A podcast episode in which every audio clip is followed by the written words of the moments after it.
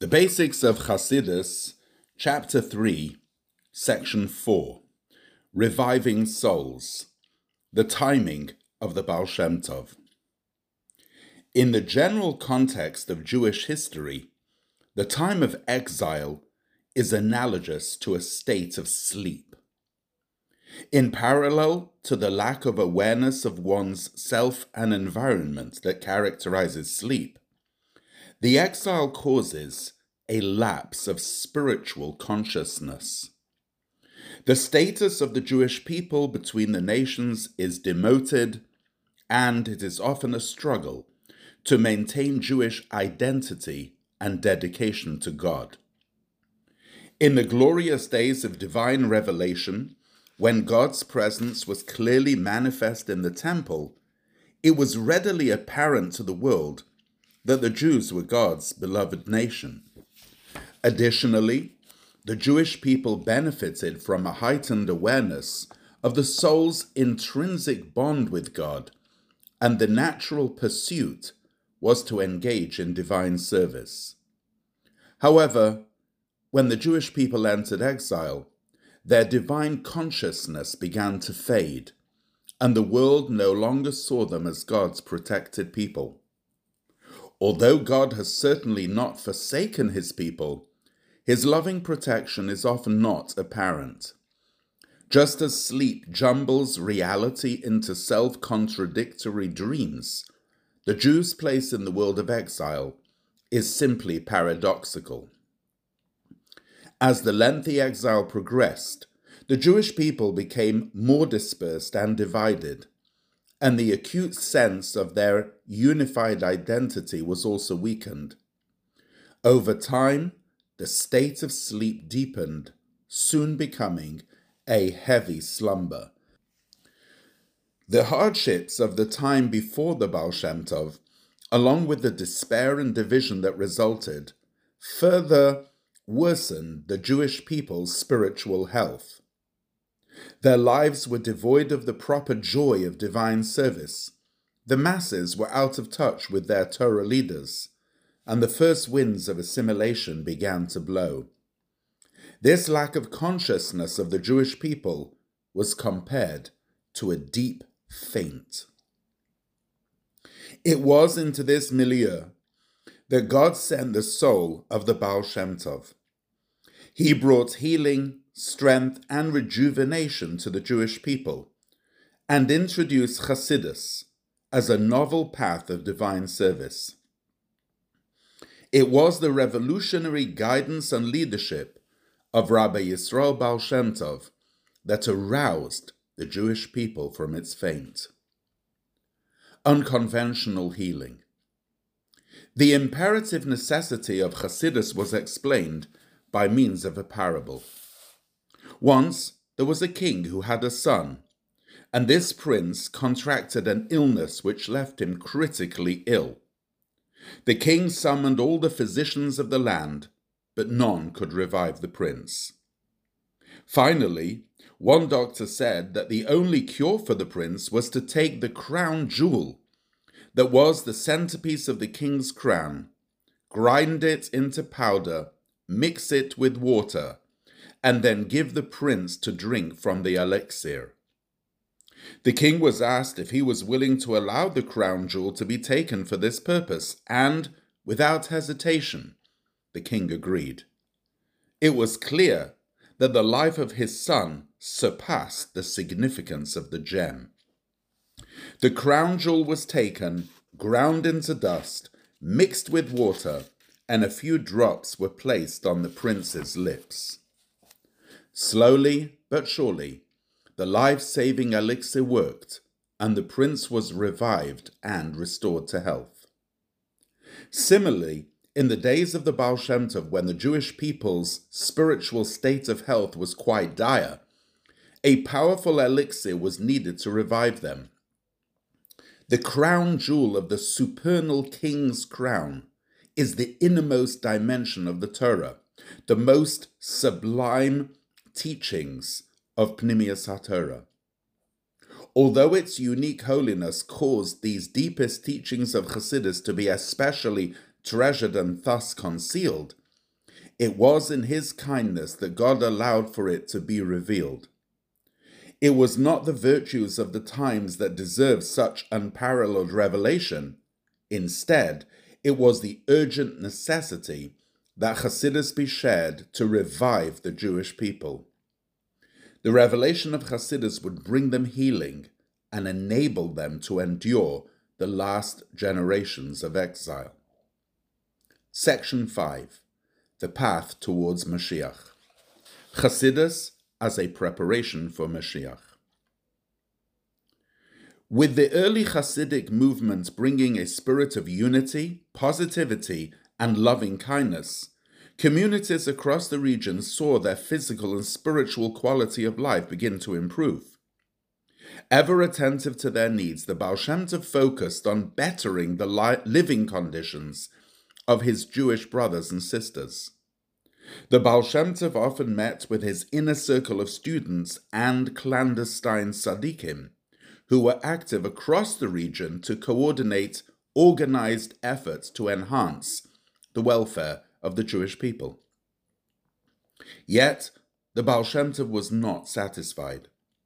Although their efforts were bearing fruit and much pain and suffering had been alleviated, the Baal Shem Tov felt that this was not enough.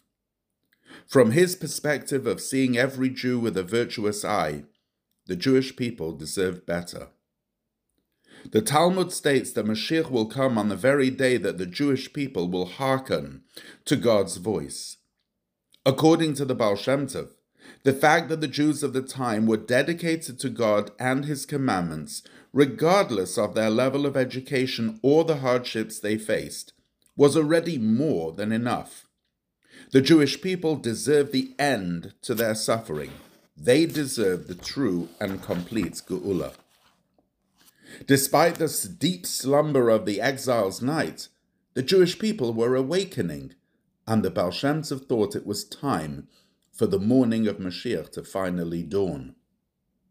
With this consideration, it was in the year 5506, corresponding to 1746, that the Baal planned to gather his inner circle so that they would resolve to make every effort to actually effectuate the long awaited redemption. A meeting with Mashiach. It was in that time period, on the second day of Rosh Hashanah 5507, when the Baal Shem Tov experienced Aliyas Haneshama, an elevation of the soul to the spiritual realms. In his since well published letter, the Baal Shem Tov details his ascent and describes how his soul entered the heavenly palace of Mashiach. There, the Baal Shem Tov approached the soul of Mashiach and asked, When will you, my master, come? Far from being a simple informational question, the Baal Shem Tov's question is understood to be more of an, an impatient request. When will you come? If not now, my master, then when? Mashiach's response would surprise the Baal Shem Tov and cause him to weep. Instead of gaining Mashiach's agreement that indeed the time had come, that his efforts had brought the Jewish people's virtues to fore, and they were ready for the Geula, Mashiach would tell the Baal Shem Tov that things were not yet ready. Citing a biblical verse, Mashiach responded, Lich sheafutzu mayanesecha chutza, which means, when the well springs of your teachings will, will be widely dispersed outside, then the redemption will come. Hearing Mashiach say that the well springs of Chasidus must fully permeate the world to cause his arrival, the Baal Shem Tov wept. Not flattered by Mashiach's reply that it was he, Rabbi Yisrael Baal Shem Tov, who merited to receive the wisdom which was the key to Mashiach's arrival, the Baal Shem Tov saw an extended process ahead. It seemed too far off. In effect, Mashiach informed the Baal Shem Tov that his work in revealing the Jewish soul, causing Jewish unity, and inspiring heartfelt service of God was just the beginning. It was all just the initial step. Ultimately, the teachings of Hasidus are meant to be integrated within the people to a far greater degree. A permanent redemption. The revelation during the age of Mashiach will be unique in that it will not be superimposed from above. Although it will be a time of change, the change will resonate with the world. Significantly, this can be seen as the cause of the Geula's permanent nature. Simply stated, for any development to last, it can't just be imported from elsewhere. It must reflect the needs and the qualities of its local environment. Likewise, it is imperative for the final redemption to be in tune with the society it will impact. This is where Hasidus comes in. The connection between the God centered wisdom of Hasidus and the Messianic age is that Hasidus is meant to set the scene for the permanent revelation up ahead. Without preparation, it would be a drastic change for a self centered world to suddenly begin engaging in godliness. The prophecy that the world will then be filled with the knowledge of God would be too extraordinary to become a permanent routine. It would seem that Mashiach's redemption is a sweeping reimagination of reality, something that at least some segments of society are surely to eventually reject, wanting to revert to their old habits. Therefore, for Mashiach to be more than a passing trend, and for godliness to become the lasting focal point of the human experience, preparation is important. The broad dissemination of Hasidus is thus seen as a method to ease the transition from exile to redemption. It is how the world can come become can become attuned with what Mashiach's revelation is all about. And according to this conversation between Mashiach and the Baal Shem Tov, only when Hasidus will permeate all areas, even the outside, will the world finally be ready for the lasting redemption of Mashiach. To transport a spring. This idea is indicated in the term Mashiach used to describe Hasidus lichshiafutsu mayanoisecha chutza, when the well springs of your teachings will be widely dispersed outside. On a practical level, a wellspring is a water source, a non transportable location from where the underground water flows forth. The spring is rooted in one spot, and it is the water of the spring that flows into streams and travels far and wide, but the spring itself is never dispersed. Therefore, if one were to describe the Baal Shem Tov's teachings, which are to be spread to far flung locations, using the analogy of a wellspring, it would seemingly be phrased, Lich shiafutsu chutza, when the water from your well springs will be dispersed outside. The indecipherable portrayal of Hasidus as well springs, which are themselves to be transported to the outside, is to describe how the permanent redemption is to be caused. When water flows forth from a spring, there is a trickle down effect. Some areas are closer to the source, while others are farther away.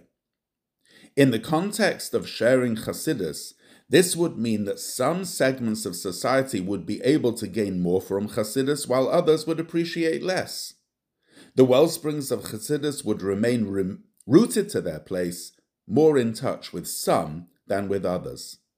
However, tasked with setting up the world for permanent awareness of godliness, Hasidus can't afford to remain aloof. Even the most distant locales cannot just receive a trickle from the well springs, the well springs themselves ought to be brought outside. Indeed, this would become the paradoxical mission statement of Hasidus to plant the infinite into the routine. Hasidus accomplishes this by presenting an all encompassing perspective relevant to all elements of reality. It displays the true nature of the soul, the inner potential of God's world, and the absolute relevance of Torah and mitzvahs. Such teachings have the ability to be more than impactful. They can reframe existence around their godly purpose. The well springs themselves can be brought anywhere, and the world is happy to host. Once permeated with the perspective of Chassidus, all of existence can eagerly anticipate Mashiach's arrival because they will realize that fulfilling God's purpose is in tune with who they really are. Spreading the well springs. As mentioned above, the key words of Mashiach's reply, when your well springs will be dispersed outside, is based on a verse in Mishlei, Yafutsu mayanesecha chutza.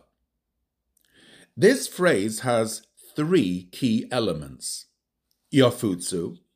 This means that the well springs are meant to be shared in a manner of hafatza, a proactive effort, utilizing every opportunity. Mayanesecha, the well springs. This refers to the living waters of Chasidus. Chutza, outwards. Each of these three words has specific implication.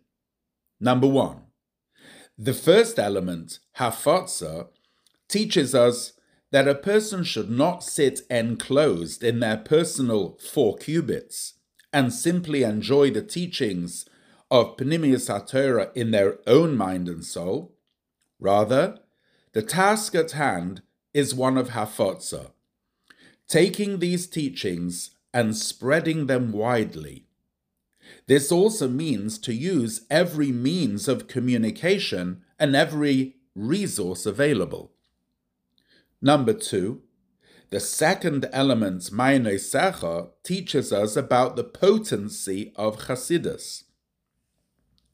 In Halacha, there are a number of differences between a mayon, a natural spring, and a mikveh, a gathered body of water.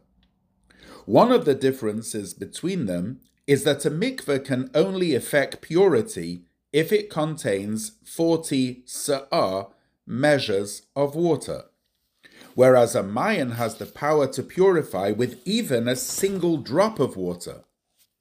The reason for this is that the water of a mayan is mayim chayim, or living waters, which are not separated from their source. This analogy is applicable to Hasidus, being that it presents how all of existence, the Jew, the Torah, the mitzvahs, and the world, are all unseparated from the ultimate source, God Himself. Therefore, the teachings of Hasidus are considered to be true mayonos, well springs, possessing the ability to revive the weary and faint soul and also to prepare the person and the world for the coming of Mashiach. Unseparated from its source, even a single drop of these teachings is potent enough to purify a person. Number three, the third element, chutza, outwards, has two distinct meanings. Number one, the well springs of Chassidus are to permeate the outer less God centered elements of the human psyche. And number two, the chutzah of the world, outside, meaning to the furthest possible corners of the world, both geographically and spiritually. This means that Hasidus should be learned and lived in every location where Jews may find themselves. Additionally, Hasidus should be studied by everyone, even people who currently seem to be distant from Torah and mitzvahs. Indeed, it is the soulful character of Chasidus that has the capacity to awaken their inner spark of godliness and bring even the most misguided Jew back to Yiddishkeit.